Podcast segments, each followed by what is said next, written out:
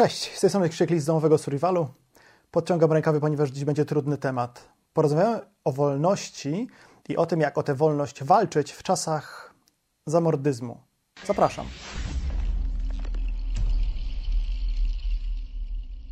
Powiem tak. Mam wrażenie, że żyjemy w czasach postępującego w tempie geometrycznym zamordyzmu. Tacy ludzie jak ja i wy mamy coraz mniej wolności, z której możemy na co dzień korzystać. I dziś chciałbym porozmawiać z wami o tym, jak o tę wolność walczyć, jak zadbać o to, żeby w tych trudnych czasach być człowiekiem wolnym. Ten materiał będzie trudny dlatego, że część z rzeczy, o których powiem, z pewnością nie będzie się wam podobać. Zanim będziemy mogli pogadać o tym, jak walczyć o wolność w erze zamordyzmu, może w ogóle pogadajmy o tym, czym jest wolność. Bo żeby wiedzieć, o co walczymy, musicie nauczyć się odróżniać prawdziwą wolność od poczucia wolności albo od czegoś, co się tą wolnością wydaje być, choć nią nie jest. To takie trochę filozoficzne rozważanie, ale zaraz zobaczycie, o co mi chodzi. Nie ma jednej uniwersalnej definicji wolności. Każdy z nas rozumie ją na swój sposób. Jeśli uważasz, że musisz komuś wytłumaczyć, czym jest wolność i musisz kogoś przekonać, że na tym właśnie polega wolność, to to nie jest wolność. Każdy ma swoją definicję, więc narzucanie mojej definicji wam byłoby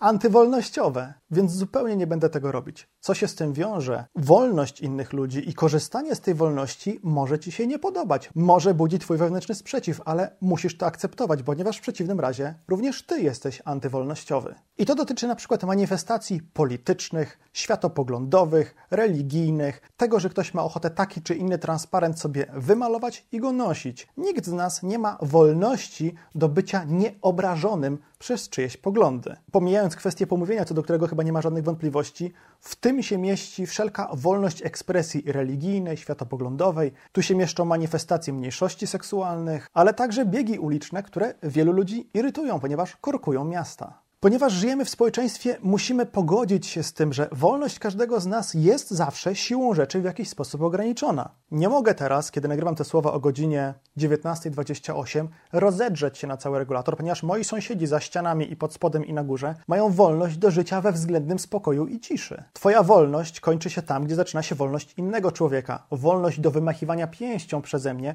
kończy się tam, gdzie jest czyjaś twarz. A więc na przykład wolność do palenia w domowym piecu byle czym kończy się wtedy, kiedy pakujesz tam kalosze albo szmaty i zatruwasz życie ludzi w okolicy. Na pewne ustępstwa żyjąc w społeczeństwie zawsze musimy iść to jest w porządku. Głównie chodzi tutaj o korzystanie z przestrzeni wspólnej, jak na przykład wolność do tego, żeby nie być zabitym, przejeżdżając na zielonym świetle na skrzyżowaniu. Chciałbym, żeby ktoś ograniczył swoją wolność i na czerwonym świetle zatrzymał się i poczekał, aż ja na zielonym przejadę bezpiecznie. I żeby spróbować znaleźć Twoją definicję wolności, pozwolę sobie zadać Ci jeszcze kilka pytań pomocniczych. Po pierwsze, czy wiesz, co nie jest wolnością, co Ci wolność ogranicza? Dla mnie zawsze była to zależność od kogoś albo od czegoś. Czy wiesz zatem od czego, od jakich czynników, od jakich ludzi jesteś zależny i w jaki sposób te czynniki, czy ci ludzie odbierają Twoją wolność? Kiedy nagrywam te słowa, robi się coraz więcej różnych obostrzeń związanych z pandemią koronawirusa, ale ja w ogóle tego tematu nie chcę poruszać, bo chcę, żeby ten materiał miał charakter uniwersalny. Chciałbym więc posługiwać się innymi przykładami i zapytać Was o to, żebyście, poprosić Was o to, żebyście w tym momencie zapauzowali ten film i napisali w komentarzu, co dokładnie i dlaczego odbiera Wam wolność. Tylko tak jak mówię, starajmy się nie gadać o tej pandemii. Następne pytania pomocnicze. Czy rzeczywiście jesteś tak wolny, jak ci się wydaje, a zatem nie robisz czegoś, nieważne czego, nie robisz tego dlatego, że naprawdę realnie nie chcesz, a nie dlatego, że nie możesz i tylko sobie w ten sposób to racjonalizujesz? A może właśnie jest wręcz przeciwnie? Może tylko wydaje ci się, że jest jakieś ograniczenie Twojej wolności, podczas tak naprawdę ono nie istnieje. Może coś, co jest dla Ciebie symbolem wolności, tak naprawdę jest łatwiejsze do uzyskania, niż by Ci się mogło wydawać? Dobrym przykładem, którego często używają ludzie, jest broń palna. Mówi się, że wolni ludzie mają do broni palnej wolny dostęp, nie? I że Polacy nie są ludźmi wolnymi, ponieważ nie mają wolnego dostępu do broni palnej. Tymczasem trzeba się tutaj zastanowić nad dwiema rzeczami. Po pierwsze, czy dostęp do broni palnej, czy to, że tu na moim biurku leżałby pistolet albo, nie wiem, tu w rogu pokoju stałby oparty o ścianę karabin, czy to realnie wpłynęłoby na moją wolność w jakikolwiek sposób? Czy byłbym człowiekiem bardziej wolnym, mając tu pistolet i tam karabin, niż jestem teraz? Dlaczego? W jaki sposób dałaby mi tę wolność broń nowoczesna na nabój scalony, na którą trzeba pozwolenie, a nie dałaby mi jej dostępna w sposób wolny, bezpozwoleniowa broń czarnoprochowa? Wreszcie, czy rzeczywiście ten dostęp do broni jest tak trudny, jak ci się wydaje? Z moich informacji wynika, że nie jest. Kilkaset tysięcy osób zrobiło w ostatnich latach pozwolenia Nie jest to trudne. Mamy na ten temat materiał. Tutaj wyjedzie karta. Wreszcie pojawia się pytanie, czy dobrze rozpoznajemy zagrożenia dla naszej wolności, gdy się one przytrafiają? Czy nie jest czasem tak, że coś, co zagrażałoby naszej wolności, my ignorujemy, bo nie zdajemy sobie z tego sprawy, albo tak naprawdę akceptujemy te zmiany, o których się myśli, bo ważne jest, żeby lewaków piekła dupa albo prawaków piekła dupa, nie? Przykładowo, zmiany w sądownictwie, wydaje mi się, że chyba wszyscy powiedzą, że zmiany w sądownictwie w Polsce są niezbędne, bo sprawy w sądzie trwają strasznie długo i to jest niepoważne. Z drugiej strony, czy te zmiany powinny mieć charakter podporządkowania sędziów politykom? Być może teraz Ci się podoba, bo ludzie z tej drugiej opcji politycznej akurat w sądach będą częściej przegrywać. Ale czy będziesz z tego zadowolony w momencie, w którym nastąpisz na odcisk jakiemuś lokalnemu politykowi i będziesz się z nim sądzić o pieniądze czy o miedzę? Czy wtedy też podporządkowany politykom tym politykom, których teraz lubisz, sąd będzie ci na rękę? Czy nie lepiej byłoby, żeby ten sąd był niezależny? Mimo faktu, że teraz będzie wydawać wyroki, które ci się nie podobają? Czy nie przeszkadza ci zamach na wolne, niezależne media? Wolne od nacisków politycznych, ponieważ media zawsze mają jakiś cel swojego działania, najczęściej jest to po prostu zarabianie pieniędzy. Ale czy należy się cieszyć z kneblowania niezależnych, prywatnych mediów w Polsce? W sumie to naturalne. TVN bardzo mocno promował zamykanie lokali, żeby się koronawirus nie rozprzestrzeniał, a teraz ich zamkniemy wyjdzie na równo. Najważniejsze, żeby lewaków piekła dupa. Tylko czy dążąc do wolności, naprawdę chodzi tutaj o zamknięcie prywatnej stacji? Myślę, że bardzo ważne dla wolności jest, żebyśmy nie dawali sobą manipulować, żebyśmy nie dawali się wciągnąć w takie plemienne spory. My kontra oni. Tu jesteśmy my, tu jest granica, a za tą granicą jest zło, chaos, nieprzyjaciele, wrogowie nasi. Nie? nie jesteś wolnym, jeśli dałeś sobie założyć klapki na oczy politykowi, którego lubisz, nauczycielowi w szkole, czy księdzu, czy tam papieżowi. Wreszcie uważam, że dążenie do wolności, jakkolwiek rozumiane, jest celem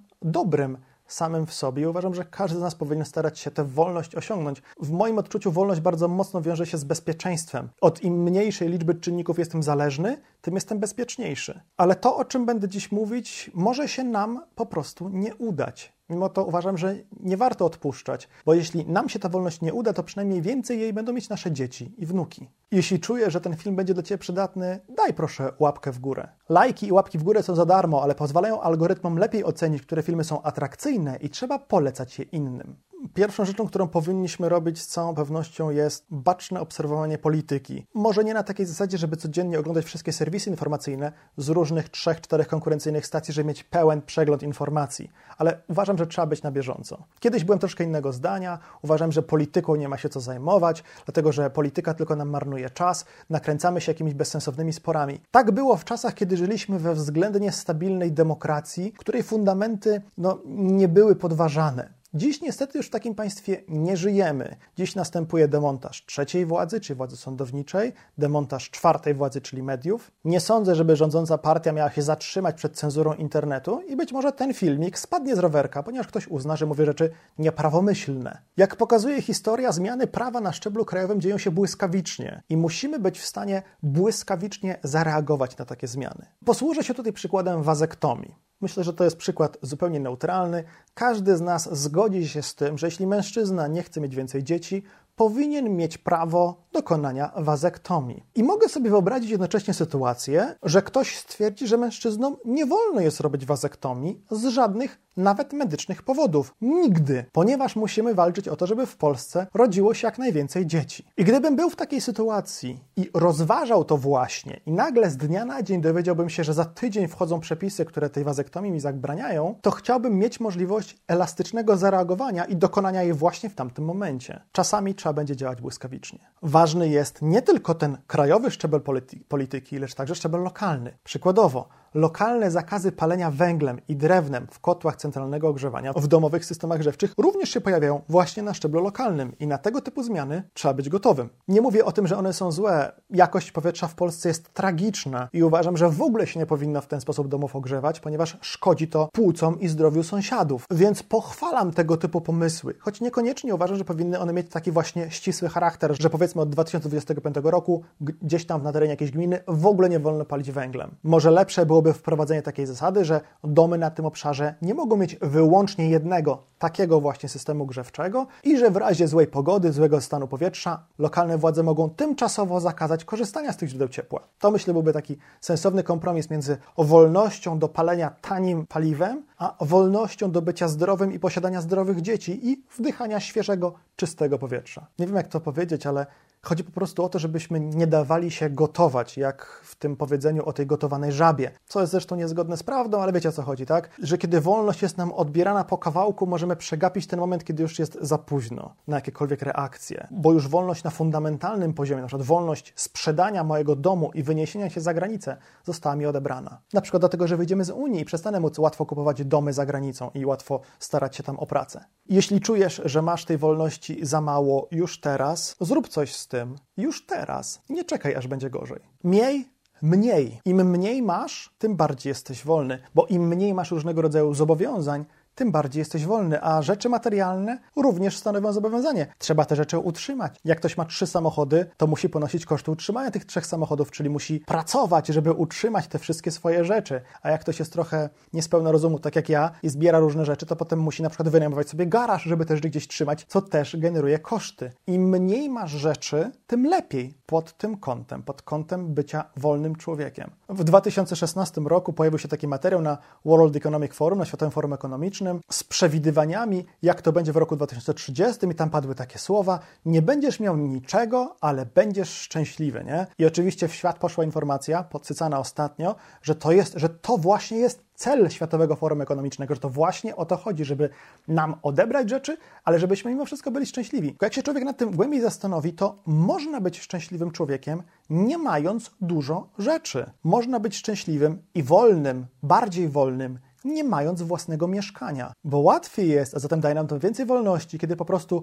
rezygnujemy z wynajmu mieszkania i przenosimy się w inny koniec miasta, kraju, kontynentu do pracy albo po to, żeby nasze dzieci miały lepszą szkołę. Naprawdę można rzeczy wynajmować, pożyczać, użytkować w abonamencie, wcale niekoniecznie trzeba ich mieć i naprawdę można być przy tym jednocześnie szczęśliwym. I zanim zaczniecie się buntować, że mówię, żeby mieć mniej, powiem też, żebyście mieli więcej. Bogactwo bardzo pomaga w osiągnięciu wolności. Im więcej pieniędzy masz, tym lepiej jesteś traktowany, tym na większą wolność możesz sobie pozwolić. I nie chodzi tutaj absolutnie o wykupienie karty, wychodzisz wolny z więzienia. Nie żyjemy przecież w Bananowej Republice, gdzie się płaci prokuratorom i sędziom za korzystne wyroki ale płaci się prawnikom i musisz mieć pieniądze na tych prawników. Jeśli będziesz mieć pieniądze na sprawę w sądzie i nie będziesz musiał podporządkować się silniejszemu od siebie, będziesz mieć więcej wolności. Te pieniądze, ten majątek, to bogactwo pozwala również tak o z dnia na dzień wynieść się za granicę. Albo jeśli przegapisz ten moment, kiedy możesz legalnie wykonać tę wazektomię czy inny zabieg medyczny w Polsce, pieniądze pozwolą ci na to, żeby wyjechać i zrobić go komfortowo za granicą. Nie będę już w ogóle wspominał o tym, że są takie miejsca na świecie, gdzie wystarczy po prostu zainwestować odpowiednią kwotę pieniędzy, żeby uzyskać obywatelstwo. A drugie obywatelstwo to zawsze jest taka dodatkowa warstwa wolności pod wieloma względami. Czyli mniej więcej pieniędzy po to, żebyś mógł, mogła w razie czego wziąć się stąd z całym swoim majątkiem i wynieść gdzieś, gdzie będą cię traktować lepiej, gdzie będziesz mieć więcej wolności. Niemal zawsze na świecie będą enklawy bardziej wolne, miejsca, w których wolności będzie więcej niż w innych. Ale to właśnie pieniądze dają ci wolność do przeniesienia się w takie miejsce. Aby mieć tych pieniędzy więcej, kolejny punkt to podnoś konsekwentnie swoją wartość. Im bardziej jesteś ceniony jako pracownik, tym więcej tej niezależności, wolności uda ci się wywalczyć. Wyobraź sobie taką sytuację, że co dwa tygodnie chcesz mieć jeden dodatkowy dzień wolnego, na przykład na to, żeby ze swoim dzieckiem spędzać więcej czasu. Jak łatwo ci będzie wynegocjować to ze swoim szefem, jeśli jesteś najlepszym pracownikiem w firmie, albo przynajmniej w zespole? Jak wielką wartość musisz mieć dla swojego pracodawcy, żeby on się zgodził dać ci taki dzień wolnego? Nawet nie za te same pieniądze, ale w ogóle był skłonny do takich ustępstw. Jak dużo musisz dla niego znaczyć, żeby był w stanie stanie dać Ci jeden dzień wolny w tygodniu. Bądź dobrym pracownikiem, rozwijaj się, zdobywaj nowe umiejętności, nową wiedzę, nowe kontakty.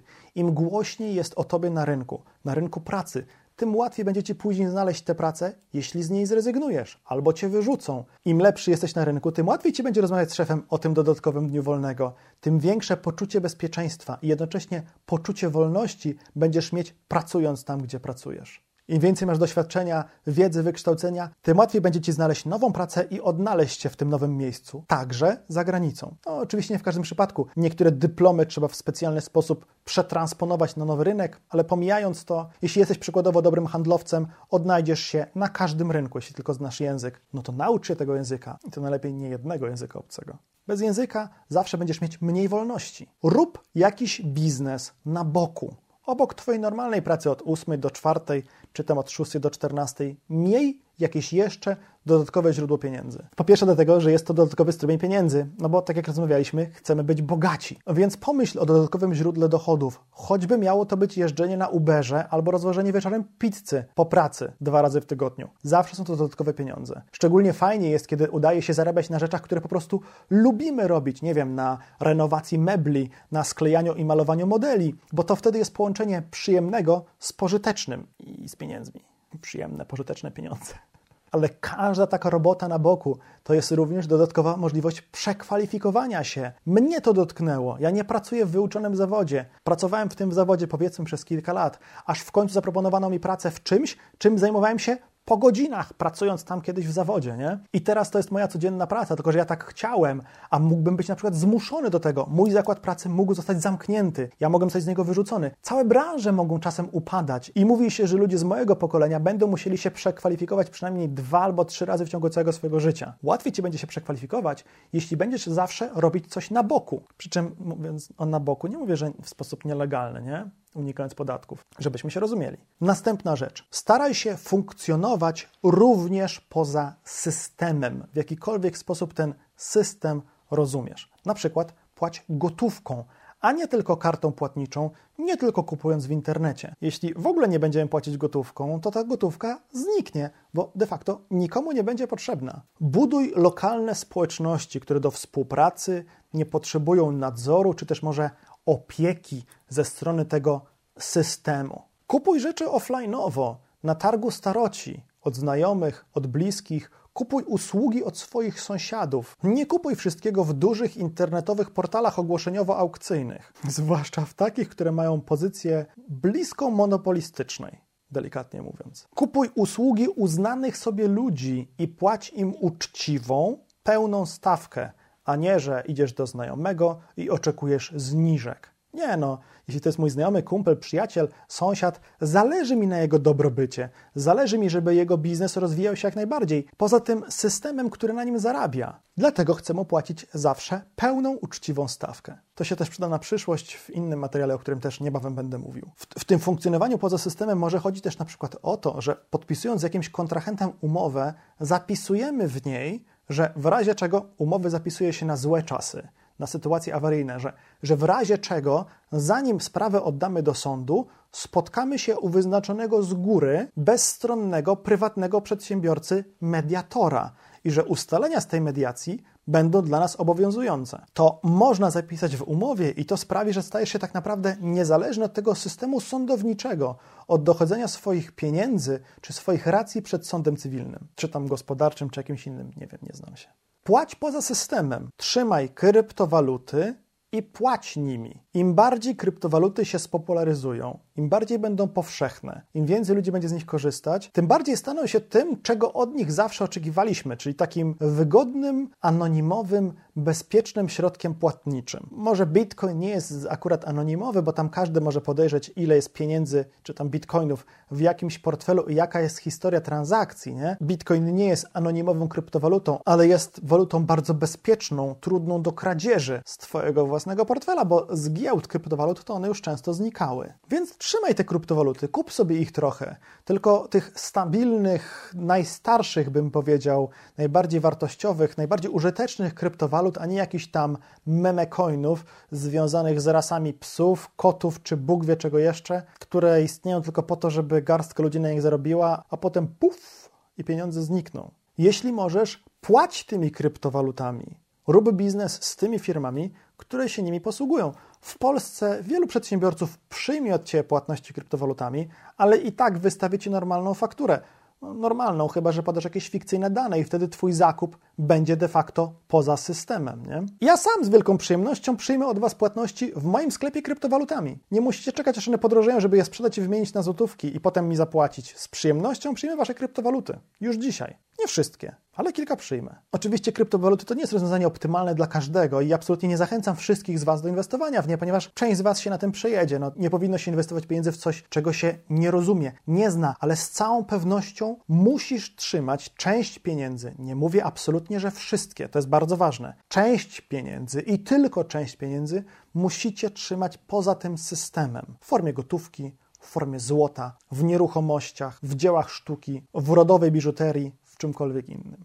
W to wliczają się także zagraniczne waluty i zagraniczne konta. Im bardziej jesteśmy niezależni od polskiego systemu bankowego i od tego, co się w nim dzieje, na przykład od inflacji, tym więcej mamy wolności. Wreszcie nie ograniczaj się tylko do tych cyfrowych gigantów, o których się coraz więcej mówi, że nas kneblują, że odbierają nam wolność słowa. Wiecie, to jest tak, że to są wszystko prywatne firmy i ja uważam, że antywolnościowe byłoby odbieranie tym firmom prawa do decydowania o tym, co się na tych portalach może pokazywać. Ja w pełni akceptuję z perspektywy wolnościowca, że YouTube może nie chcieć naszych materiałów, że Facebook może dać nam bana. Ja to akceptuję, nie podoba mi się to, ale akceptuję to ryzyko. To, do czego Was zachęcam, to żeby minimalizować to ryzyko i pracować, działać, funkcjonować również w takich portalach, takich miejscach, które są niezależne. Największą niezależność i największą wolność daje zawsze własna domena, własny hosting, tylko to nigdy nie jest własny,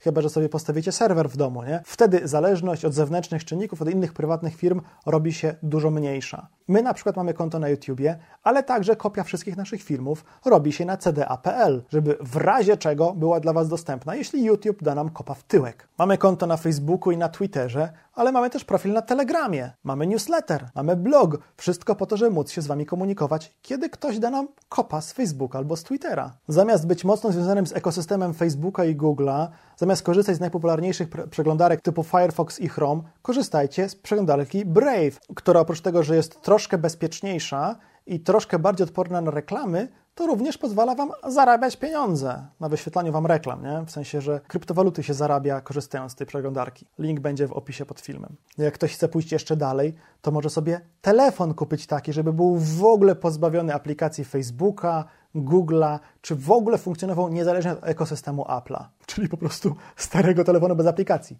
Ale można. W skrócie można byłoby powiedzieć tak, żebyśmy, żebyście żyli w taki sposób, żeby te zmiany w ogóle na Was nie wpływały. Żebyście mogli pracować zdalnie z mieszkania w centrum Warszawy, z domu pod miastem, z chatki w górach albo z zagranicy, albo nawet z Polski, pracować dla kontrahenta za granicą, dla zagranicznej firmy, która płaci w stabilniejszej walucie niż polski złoty. Żyjcie tak, żeby wasze dzieci nie były zmanipulowane przez szkołę. I ja wiem, że ogromnej większości z nas nie stać jest na prywatne szkoły, ani jest nas nie stać na to, żeby zrezygnować z pracy i uczyć dzieci samodzielnie. Tym niemniej, takim minimum, które powinniśmy robić, to jest starać się zapobiegać temu praniu mózgów, którym nasze dzieci podlegają w szkołach. I nie chodzi mi tutaj nawet o to, czego się te dzieci będą miały teraz uczyć. Na przykład, dlaczego będą musiały wytłumaczyć, że katastrofa smoleńska była największą katastrofą w Polsce po II wojnie światowej. Tu chodzi o to, że szkoła przede wszystkim uczy, żeby się nie wychylać, żeby być posłusznym trybikiem w maszynie. I to miało sens, kiedy chcieliśmy wyuczyć robotników do pracy przy taśmie. Dziś, kiedy oczekujemy, żeby nasze dzieci podbijały świat, albo po prostu chcemy, żeby były wolnymi ludźmi, dziś musimy zadbać o ich edukację. Musimy nauczyć dzieci, żeby kwestionowały to, co do nich mówią nauczyciele, żeby kwestionowały też to, co mówią do nich rodzice. W przeciwnym razie wychowamy sobie ludzi, którzy dają sobą sterować. Tacy ludzie nigdy nie będą wolni. Zawsze znajdzie się ktoś, kto kupi ich głos i kto odbierze im wolność. I wiecie, może części z nas jest dobrze żyć, kiedy tej wolności jest mniej. Kiedy człowiek ma mało wolności, ma też mało odpowiedzialności. Nie musi podejmować trudnych decyzji, bo ktoś za niego myśli. Dla wielu ludzi jest to wygodne. I naprawdę jestem ostatnią osobą, która będzie Wam chciała odebrać wolność do bycia posłusznym, zależnym od dużej machiny trybikiem. Jeśli żyjąc w ten sposób czujecie się dobrze, trzymam kciuki. Do całej reszty z Was mam taką prośbę. Zajrzyjcie teraz do tego komentarza, który napisaliście na początku filmu, do komentarza o tym, co najbardziej zabiera Wam wolność. I napiszcie, co możecie zrobić, żeby tę wolność odzyskać. A jeśli macie jakieś inne pomysły, jak walczyć o wolność w czasach zamordyzmu, gorąco zachęcam Was do pisania ich również w komentarzach pod filmem. Możecie też napisać w komentarzu, co Wam się najbardziej nie podobało z tych rzeczy, które powiedziałem. I podobno ten film będzie się Wam podobał. Tak przynajmniej twierdzą algorytmy YouTube'a. Sprawdźcie, czy rzeczywiście tak będzie. Do zobaczenia. Cześć!